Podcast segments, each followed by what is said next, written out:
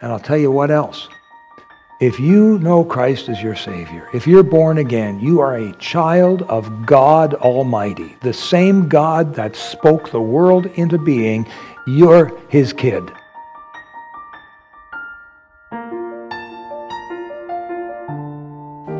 All of us here, we've experienced a few Christmases, I think, and some maybe more than others. But uh, is there any that stand out in your mind? Maybe you uh, had a very uh, precious time with family, perhaps one particular year. or maybe you got that little red wagon you were hoping for. but uh, is there a Christmas that stands out in your mind? You know that the world looks upon Christmas and removes Christ out of Christmas. You know that. And to them, it's a time for family and partying and for office get togethers and partying, and for gift giving and partying. And that's the world around us. Uh, but where is Jesus? We have so much in Jesus. You know, sometimes, uh, maybe you've thought this too. Um, but I sometimes wish we could get rid of some of the, uh, the I don't know, the Tinseltown part of Christmas and get back to the, the, the real essence of, of Christmas, and that's the Lord Jesus. He came. That's why we have Christmas. And we celebrate his birth. And you know something? You, if you haven't already, you will run into some people that will argue from Christmas to New Year's. They'll argue why Jesus was not born on December 25th because you have to understand they watched a video. They saw two or three youtubes. They saw someone on the internet that spoke. They read a book. And they've got all of the, the arguments as to why jesus was not born on the 25th well i have a simple answer to that. Who cares? Honestly who cares? The fact is jesus came. No we do not have any definitive proof uh, of December 25th, but I have no problem with it. I have no problem with that at all. There are some people who look upon a, a Christmas tree and they say, Oh, don't you know that's pagan? Don't you know that that's an idol? And in the Old Testament, it talks about dressing up a tree with silver and gold and bowing down to it. Folks, I've experienced 68 Christmases, and I've never, ever seen any human being bow down to a Christmas tree. I have never seen it in my life. And by the way, that Old Testament passage is not talking about a Christmas tree. It's talking about taking a, a tree, cutting it down, and out of the, the wood, out of the trunk, carving an idol and applying silver and gold and bowing down to that. Now, yes, people are still doing that around the world, making carved idols. That's not the Christmas tree. I believe it was Martin Luther who first had the idea of decorating a tree, just as some special dressing up of, uh, of the home at Christmas. I believe he was the one who did it. And on our little tree there, we have these little candles that are electric. My wife's parents uh, grew up with uh, real candles on a Christmas tree. That's what they would do. Now, unfortunately, there have been whole houses burned to cinders because, you know, the tree, you know, fell over or somehow it caught fire. So it's not very safe. But uh, these ones, these little guys here are battery operated. And so it's just very pretty to look at. How do you like the window, too? Looks like it's snowing outside. And this was part of our decoration from last Sunday night. We had our old fashioned Christmas program. We had a choir up here, and we had uh, some singing. Uh, we had a visit from uh, Uncle Scrooge, and he was here uh, voicing his complaints about Christmas and the 25th of December and so on. But I think he changed his tune a little bit there near the end. Christmas should be a special time, whether you decorate your house or not. My wife loves to decorate. Some of you uh, men and ladies like to decorate your home. My wife loves it. She likes to put up the, the lights and everything. My, oh my, it's very dangerous putting up those lights, you know, along the, the roof, the eaves, and so on. And I'll tell you, I just bite my nails every time I watch my wife up there on the ladder putting up all those lights. She is the uh, decorator in our home, though, and she makes it nice, and I'm so glad she does. And so uh, just imagine maybe the twinkling of uh, the stars, that you're under the stars here tonight. In just a little while, we're going to be uh, turning the lights out and we're going to be lighting our candles. I hope you have your candle. Hope you picked one up on the way in. By the way, those candles are yours to keep. You can take those home if you want. You don't have to, but if you like, just a little uh, memento of Christmas. Well, I'd like to tell you a story, if I may. And uh, I've got my little friend here. There we go. So we might. Uh, there we are. Maybe we can dim some lights here so that uh, people can see that a little bit easier. Okay, can you see the screen there okay? All right, good. Well, we want to tell you a story in the beginning. Maybe you're familiar with this story. Say it with me. In the beginning, God created the heaven and the earth. Right there, there are probably billions of people who don't believe that. You know, if you can just get past this very first verse in the Bible, you shouldn't have a problem with any other verse in the Bible. If you can, by faith, believe that what God wrote is true that in the beginning he honestly actually did create the heaven and the earth. There are people who can't get past that. What they do is they say, well, in the beginning there was this big bang, and out of nothing came everything we have. From nothing came something? Boy, that, I tell you, that takes some faith to believe that. It's far easier to believe that an almighty God created everything that we see here. And so, in the beginning, God created the heaven and the earth. And click. I'm going to need some help there, guys. There we go. Everything was beautiful. That's the way God created it. And uh, God's creations are always beautiful. Did you know that you're a creation of God? Did you know that? You know, when you look in the mirror, you may have the devil looking back at you, or at least telling you, "Oh, you're not so beautiful." Boy, I've seen better. And, uh, um, you know, God made a mistake with you. And the devil uses tricks like that on a lot of us. And a lot of us, we kind of go through life crippled because we tend to believe what the devil says more than what God says. I'll tell you right now, when God looks upon you, he smiles. He sees a work of creation that's beautiful. God thinks you're beautiful. Personally, as a pastor, I agree with God. I think you're beautiful too, especially when you smile. You know, even if you've got no teeth. You know, just a big toothless grin is great. You know, I think you're beautiful. Everything was beautiful when God created, and uh, then God created man. And then we have a problem. This should be a familiar story. Man commits sin.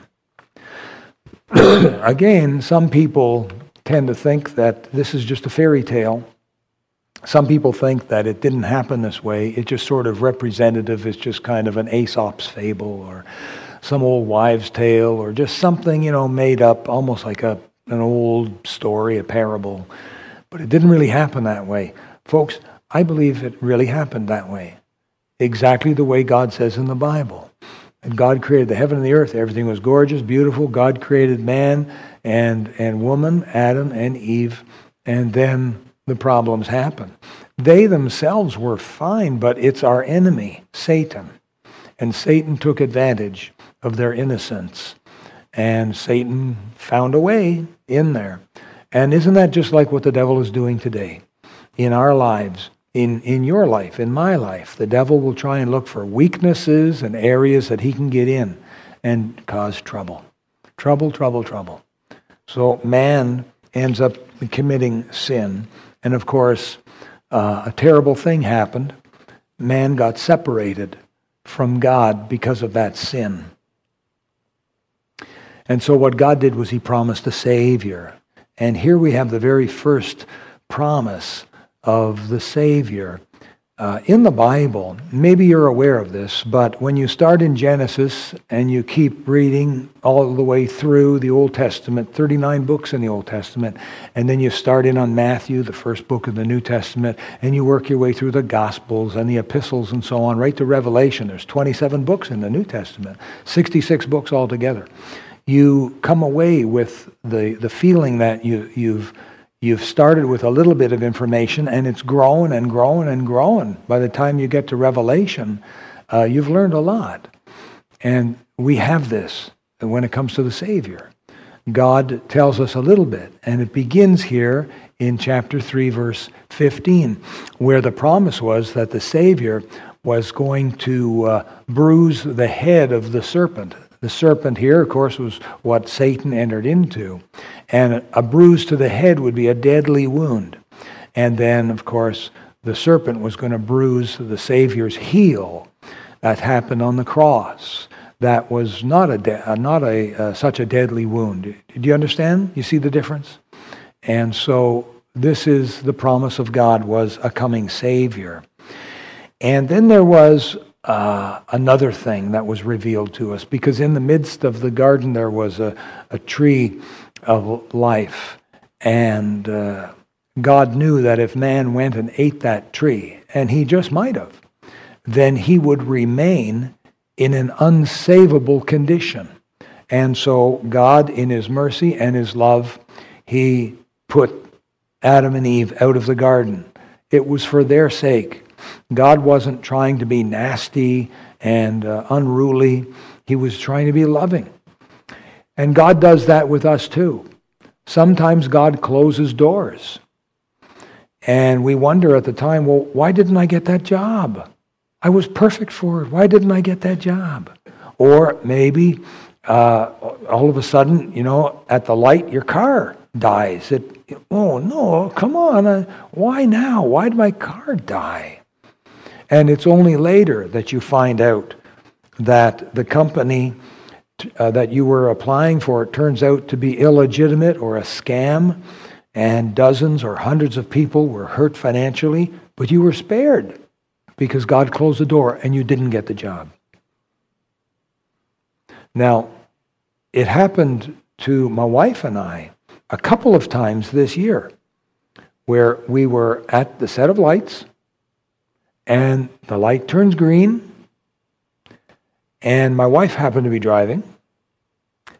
And for some reason, she was just a little bit slow on the accelerator. And here's her patient husband in the next seat. Come on, honey, it's green. Well, all of a sudden, this van came through. Uh, it went through on a red light. For us, it was green, came through, and it smashed into a car, and a guy on a motorcycle went flying. And we thought that could have been us. We could have got T boned. See, God knows what He's doing when He closes some doors. So that's very important that we remember that the next time you have a disappointment, you know, or I tell you what, it can even extend to things like uh, accident, sickness, or disease. Like, let's not be quick to get mad at God. God knows what He's doing. He makes us a promise, and we know that all things work together for good to them that love God, to them who are the called according to his purpose.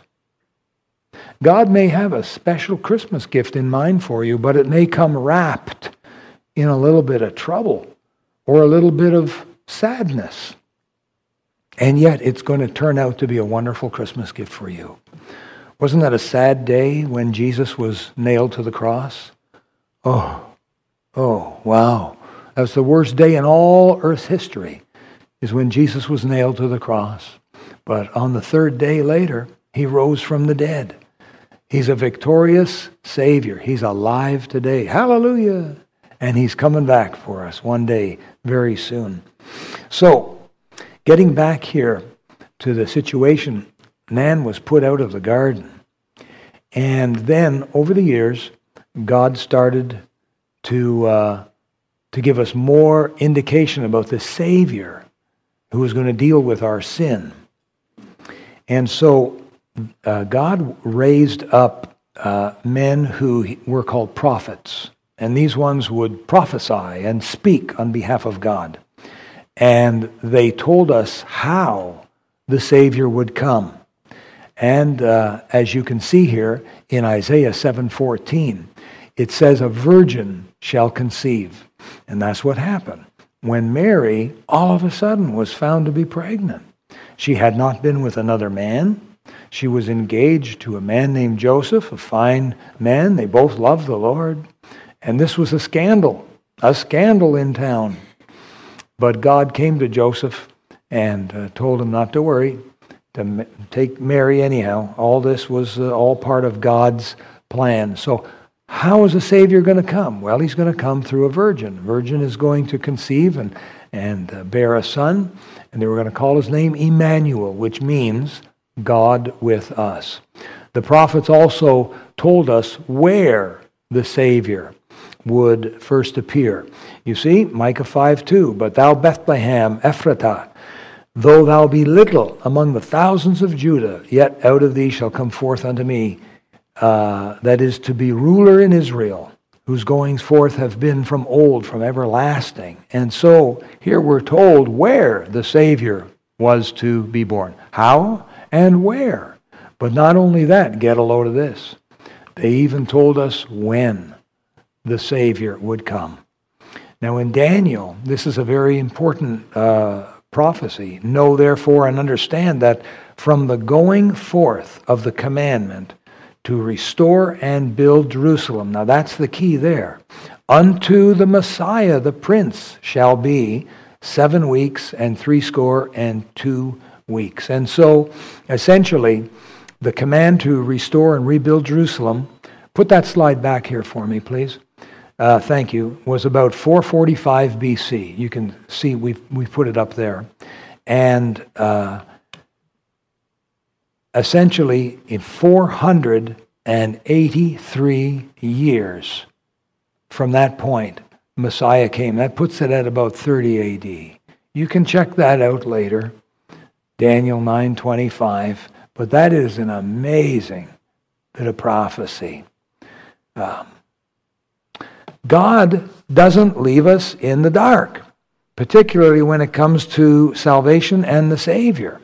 And so, we have here an angel who comes and visits a, a, young lady, and her name is Mary. And I think she was a teenage gal, and I think she was a, a godly young lady that loved God. And uh, then we have the angel appearing to Joseph. Hey, don't you like that picture? You know, I see every time I see that, I want to get my crayons and, and finish the picture. Fear not to take unto thee Mary thy wife. So God works both sides of the street. That's good to know, husbands and wives. That's good to know. When God is leading you in a certain direction, God will work in the husband's heart and in the wife's heart. And so it's very important that husband and wife communicate. God loves marriage and he works uh, in marriage through husbands and wives. And so now, we have this fellow here a decree from Caesar Augustus that all the world should be taxed. The word tax means to evaluate. That's what the word tax means. I remember when I was a boy, I heard a joke about a man that had a, a dog that he called Tax. He called his dog Tax. And one day he opened the door and income tax. Now, that's a dad joke if you know what those are. A dad joke. Anyhow, I never forgot that. But the word tax means to evaluate. And by the way, we've been, uh, we've been, we who live in Surrey have been getting evaluated lately. Yeah, apparently the city must like us. Well, Caesar Augustus was considered uh, by many to be the most brilliant tax strategist of the entire Roman Empire. And Rome had used government employees to forcibly collect their taxes. Governments love taxes. Have you noticed that? You start messing around with t- the tax and you have violated the sacred cow. You are in trouble. So, anyhow, the governments, they operate, they need the tax, but they love their taxes. And so, what Augustus did, the Caesar here, uh, he came in and changed how they, they did the taxing.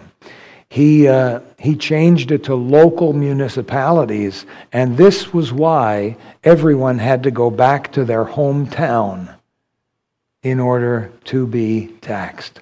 And so we have Mary and Joseph going to Bethlehem, and we find them here in Bethlehem and everywhere they went. Sorry, can't help you. Uh, wish we could. Go away. No vacancy. Full up. Sorry about that. And um, that's, that's pretty hard to take. Um, I think that most all of the, uh, uh, the places to stay would be like what we would call today a bed and breakfast. People would have an extra room and people, uh, visitors through town, they would stay there and pay a little bit. And I think it was like a bed and breakfast kind of thing. They didn't have like holiday inns back then, all right? But um, people did have spare rooms. And during this uh, taxing time, uh, wow, um, uh, the little towns like well Bethlehem, for example, which only would have had a couple of hundred residents in it, probably swelled up to maybe a thousand people or, or perhaps even more, but the place was full. And so finally, there's this one likable guy, and uh, he said to Mary and Joseph, he said, You know, I just might have a place out back for you. And so what they found was a stable, um, a lowly stable, and of course, beggars can't be choosers. They gratefully accepted it. By the way, there's a lesson for us too. Not to be so high and mighty sometimes, but to accept with gratitude the things uh, that God gives us. I, I remember many years ago, decades ago, in our last church, we had a, a lady, she was a widow and a, um, senior, quite quite senior, and she would be coming to our church services. But she was, I think the term is persnickety. Persnickety. We could never seem to make her happy. She was always a bit of a grouch. Well, we had a Christmas party, and uh, our church was very small, and so you know, thank the Lord for dollar stores and we got dollar gifts and things like that. And the few of us that were in the church, we exchanged these things and we gave her one. And she opened it up. What's that? What am I going to do with that? I don't need it. Give it to somebody else. And that was her, her attitude. Ah, you know, it kind of pops the balloon a bit. You know, it takes some of the joy away. Uh, be thankful for what you get. And if someone gives you something that may be below your expectations, hey, praise the Lord, they thought about you and they gave you something. Be thankful. Mary and Joseph were thankful for what they got. So I want you to see this.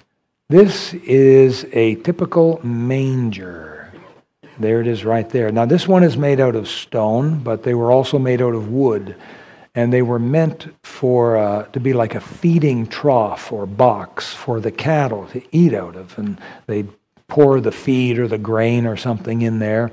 Uh, this particular one, as I say, may have, been, maybe have been used for water. Now, that's an actual manger you're looking at. I searched the world over through the internet. I surfed and found this. I think it was somewhere in the Middle East or something. Uh, this picture comes from, but that's a real manger, and uh, that's what was in the stable. And of course, you'd expect to find a a manger in the stable. You would not expect to find a manger in the living room. Hmm? But you would expect to find it in the, uh, in the stable. Now, the word manger comes from a French, manger. And what does that mean? Eat. To eat. And it makes sense, right? It's the eating box. It's the manger box. It's the manger. And it was used for cattle. It wasn't used for people. But then Jesus was born. Think about that. The Savior of the world, God of very God. I mean, you think of Jehovah of the Old Testament. There he is. That's him. The Jesus of the New Testament is the Jehovah of the Old Testament. What an amazing, amazing thing that happened. And there was Mary and Joseph right there, the first ones to witness it. Of course, uh, in that same uh, country, we have uh, the shepherds in the field, and they're watching over their flock. And then suddenly, boom, like out of nowhere, this great light appeared. And uh, an angel came. Now, uh, we talked about this last week. You know, the angel coming and fear not. Well, boy, I tell you, if an angel suddenly uh, appeared to me tonight, you know, uh, would mm, set my pulse racing. My heart would be beating, and the angel would have to say to me, Settle down. Don't fear. It's okay. And so the angel came, says, Fear not, for behold, I bring you good tidings of great joy, which shall be to all people. And here's the shepherds just trying to take all this in. It's almost information overload, considering, you know, that their blood pressure is, you know, gone sky high and their pulse is racing. And so the angel says, um, Unto you is born this day. So on that very same day, in the city of David, of course, everyone knew that to be Bethlehem, a Savior, which is Christ. That means Messiah. The Lord means He's God. And this was the message uh, that they got. And not only that, the angel said, This shall be a sign unto you. Ye shall find the babe wrapped in swaddling clothes, and there it is, lying in a what? A manger of all places. Nobody puts their baby in a manger. That's not where you put the baby. Imagine if you went over to someone's home. You know, they just had a baby. That was a home birth, okay? a home birth, and the uh, the midwife had just left, and there you are, and you brought some gifts, you know, and uh, there's the proud daddy, and he ushers you in. Where's the baby? Uh, and he takes you into the kitchen and opens the oven, and there's the baby. You'd say, and he or he would say, "Don't worry, the heat's not on." Oh no, no, we would never do that. But there's our little bundle of joy. Wow. Well, the angel told to the shepherds that this shall be a sign unto you. You're going to find the babe wrapped in swaddling clothes. Now, that was normal, common. They would wrap the baby up, but laying in a manger. Come on, there's got to be some, some hidden, deeper spiritual meaning to this one. Well, the deeper spiritual meaning was he was in a manger. That's what it means. And so that's what the angel said. You find this, this baby uh, wrapped in swaddling clothes and laying in a manger.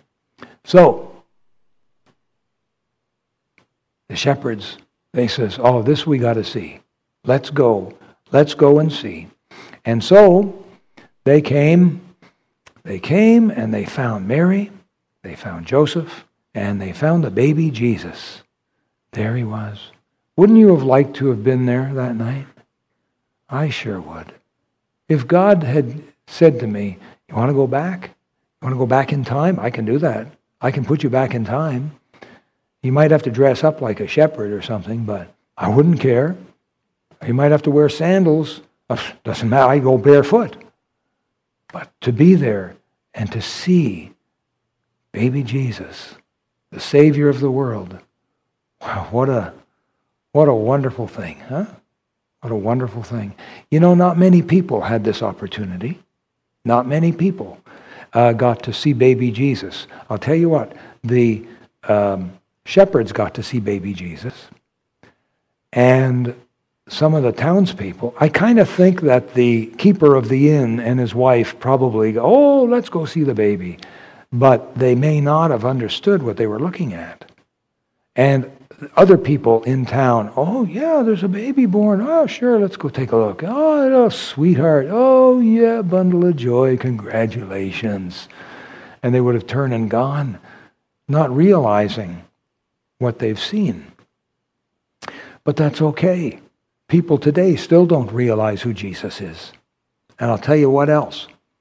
If you know Christ as your Savior, if you're born again, you are a child of God Almighty. The same God that spoke the world into being, you're His kid. You're His son or His daughter. But how many people in the world recognize that? They look at you, yeah, you're just another, you know, you're the guy that lives down the street. You're the, you're the, the girl that works in the next cubicle at work. And they don't realize that what they're looking at is an actual son of God or a daughter of God Almighty. They don't realize that. Most people, when they looked upon Jesus, they just saw a baby. They didn't realize who this baby was. I hope we all realize who Jesus is tonight. I hope we all realize that. Very important. And so they, uh, they came and they found uh, Joseph and Mary and the, uh, the baby Jesus. Okay. Well, almost two years goes by. So Jesus is somewhere around how old? Around two. And um, wise men came from the east. And this is where the wise men show up. They'd been studying the heavens and the stars and everything and looking at ancient scriptures, and maybe God even gave them dreams in the night. You know, we don't know. But uh, these men, they realized something big was going down a new king. And so they brought gifts. They may have had to get permission to make this journey, but uh, they said, Boy, we've got to go see. And so enter the wise men. They had seen this strange star almost two years before. They determined that it was a sign of a birth of a, a great king. And one day the star started to move, and they decided to follow it. And they figured that it would lead them to the King of Kings. And so here they are, and they follow this star. Where is it taking them? Where is it taking them? Do you know that uh, there are some people that think this was Halley's Comet? And I can't figure that. Halley's Comet, doesn't that travel kind of fast? And so here, how do you keep up with a comet? I'm not sure, but um, they they must have wondered where is this star going? You know, they maybe they even looked at each other and thought, "Are we doing the right thing?" And so uh, westward they went, and it came and it stopped over Jerusalem and we have like a little artist's rendition of what Jerusalem may have looked like back then. So we have a little map here to give you some idea.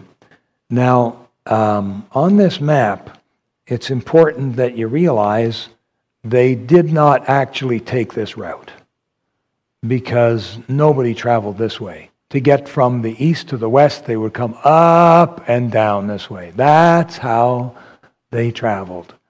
That's how the roads were. Uh, everything in here was inhospitable, like a desert.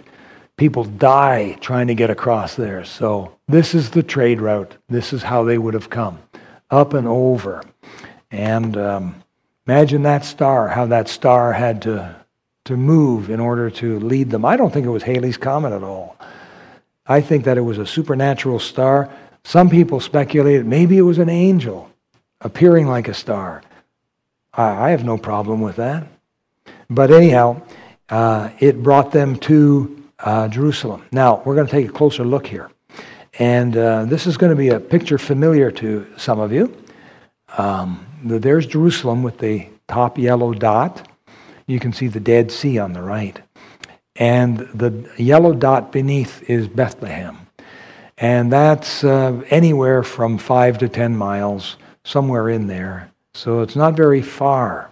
But that's, that's, that's where they were going to end up. Now, Jerusalem was a real pretty city, very beautiful. Um, Jerusalem had a beautiful temple. An artist's rendition there of what that may have looked like. But Jerusalem was also the home of evil King Herod. And all the people said, Boo. you don't boo, do you? boo. You know, um, oh, I won't tell you that. I'm, I'm bunny trailing a bit too much here. And so um, here he was, and he was a killer. He was he killed family members. He killed sons and he killed wives. This man was like insane, but uh, he was the uh, the ruler there uh, under under uh, Caesar. Uh, but that was his domain. And so, anyhow, they come and they ask Herod, "Where is he that is born King of the Jews? For we have seen his star in the east and are come to worship him." Now, something you need to know is one of the titles that Herod claimed to himself was King of the Jews. That was a title that Herod claimed to himself, and he was a jealous man. He was a crazy man. And so when he heard these words, oh boy, his uh, blood started to boil. And so there we have him there sitting on his throne and, and uh, trying to um, um, you know, wonder to himself, hmm, he says, that child, he says, will never take my throne. I'll kill every baby in Bethlehem before I let him escape. And um, so, after consulting with the Jewish leaders, this is where he found out it was going to be in Bethlehem. Herod calls for the wise men again. He says, Come on back in. He says, Well, when did you first see this star? And of course, they would have told him, Oh, about, about two years ago about two years ago. You see, this is why Herod had this idea in mind that this new threat to his throne was about two years old. And so, being the politician, he says to them, Well, check out Bethlehem. And when ye have found him, bring me word again that I may come and worship him also. And of course, you know he's just a two faced liar. And yeah, Herod wanted to worship Jesus. He wanted to worship him with a sword and cut off his head. And so, there's the star. It now guides them south to Bethlehem. That's a nice picture there, isn't it? And finally, the star stood still over the house where the young child was. Now that's got to be some star, I'll tell you. And maybe it was an angel. We don't know. When we get to heaven, we'll, we'll have the Lord tell us, okay? And the uh, wise men, with excitement and reverence, they get down off of their camels, they dismount and prepare their gifts. And here we have the wise men. Can you imagine how excited they must have been? I mean, they'd been on a, a two year journey. And here's the wise men, and there's that, that slogan underneath that wise men still seek him. And if you're wise, you will seek the Lord Jesus every day of your life. You will seek him. So, someone says, hey, wait a minute. What about you and me? Are we seeking for Jesus? So remember the words of the angel I bring you good tidings of great joy, which shall be to all people. See that? No matter where you're born, where you come from, no matter what language you speak, Jesus is for all people. All of them. All human beings. The Lord Jesus is the Savior. He is the only way uh, to heaven and to have peace with God. It's through Jesus Christ. But we have another wait a minute moment here. Guy says, There's a problem. We got a little problem here. Here's our problem. Here we are on one side, and here's God on the other side. You see that? And we are the ones that have committed sin, and God is holy, holy, holy. And our choices of sin results in separation from God. let's be very clear. Every human being has a sin problem. And it doesn't matter what country you come from. It doesn't matter what time in Earth's history you were born. You have a problem with sin. I have the same problem. For some people, the sin problem is grossly manifest. They're the most wicked, horrible people. Maybe you have someone like that living next door to you. Or maybe, you know, someone like that is your boss at work. Just, you know, horrible people. And there are horrible people in the world. There are really the Adolf Hitlers in the world. Uh, the Bible uses the term Antichrist. Antichrist can be used in two ways. One means it's against Christ, and the other means in place of Christ. And we've got them all over the world. We've got lots of them. But sin is also manifest in small ways because we do have some friends that are nice people. They're nice people, but they're not born again. They're not part of God's family. But they sure wouldn't take out a gun and kill someone. They're nice people. They have a sin problem too, but it's more of a smaller sin problem. I'll tell you what, if I had a pin in one hand and I had a sword in the other hand, which one could pop a balloon? Which one? The answer is what? Both. It doesn't matter if your sin is the size of a pin or your sin is the size of a sword. The balloons popped. We all have a sin problem, every one of us.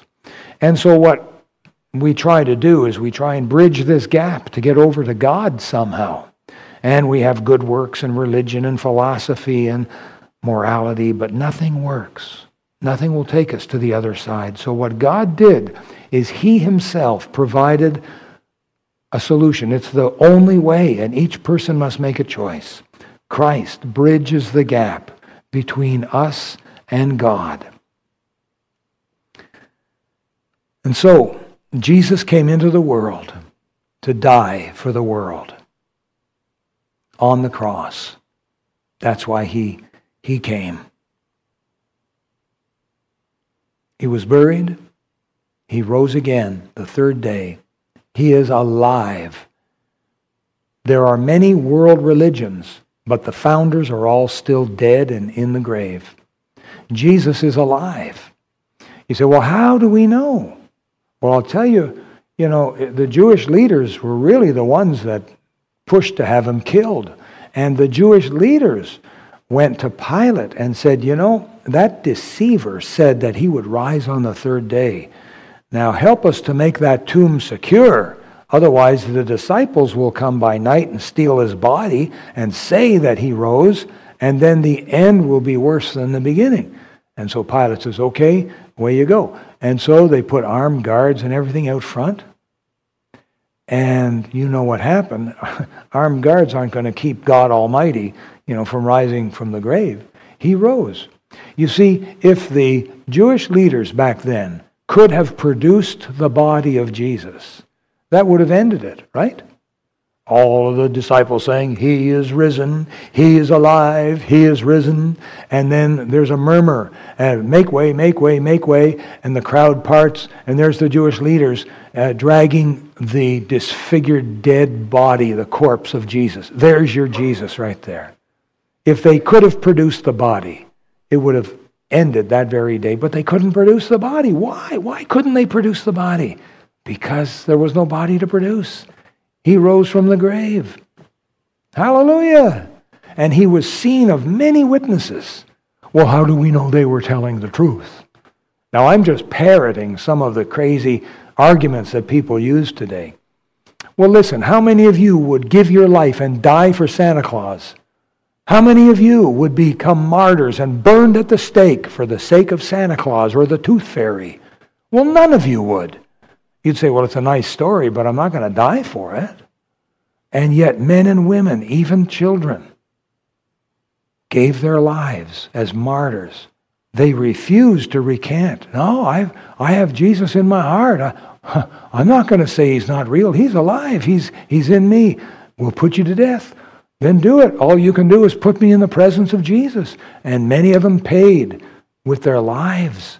They refused to throw a bit of incense on the fire in worship of uh, Caesar Augustus. They, they refused to do that. And that made them an enemy of the state of Rome.